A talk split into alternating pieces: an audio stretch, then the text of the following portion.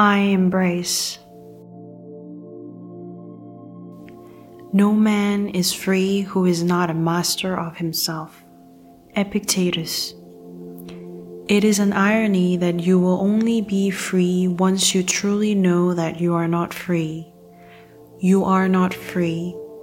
You will always bump into invisible walls with pride and prejudice, with judgments by other people for sure, but also from yourself. Embrace them.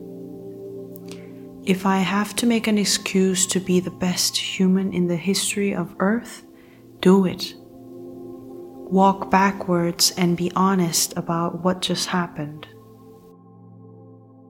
Embrace doesn't mean that you are just sucking up, though. It means that, again, you truly admit and accept who you are, what you have done. The only thing you have the slightest chance of acquiring freedom of is yourself. I always have a choice between the reality, sensation, and the shock and my response. There is always space for my choice. My choice comes from the full holistic embrace, willingly. It's painful, I know.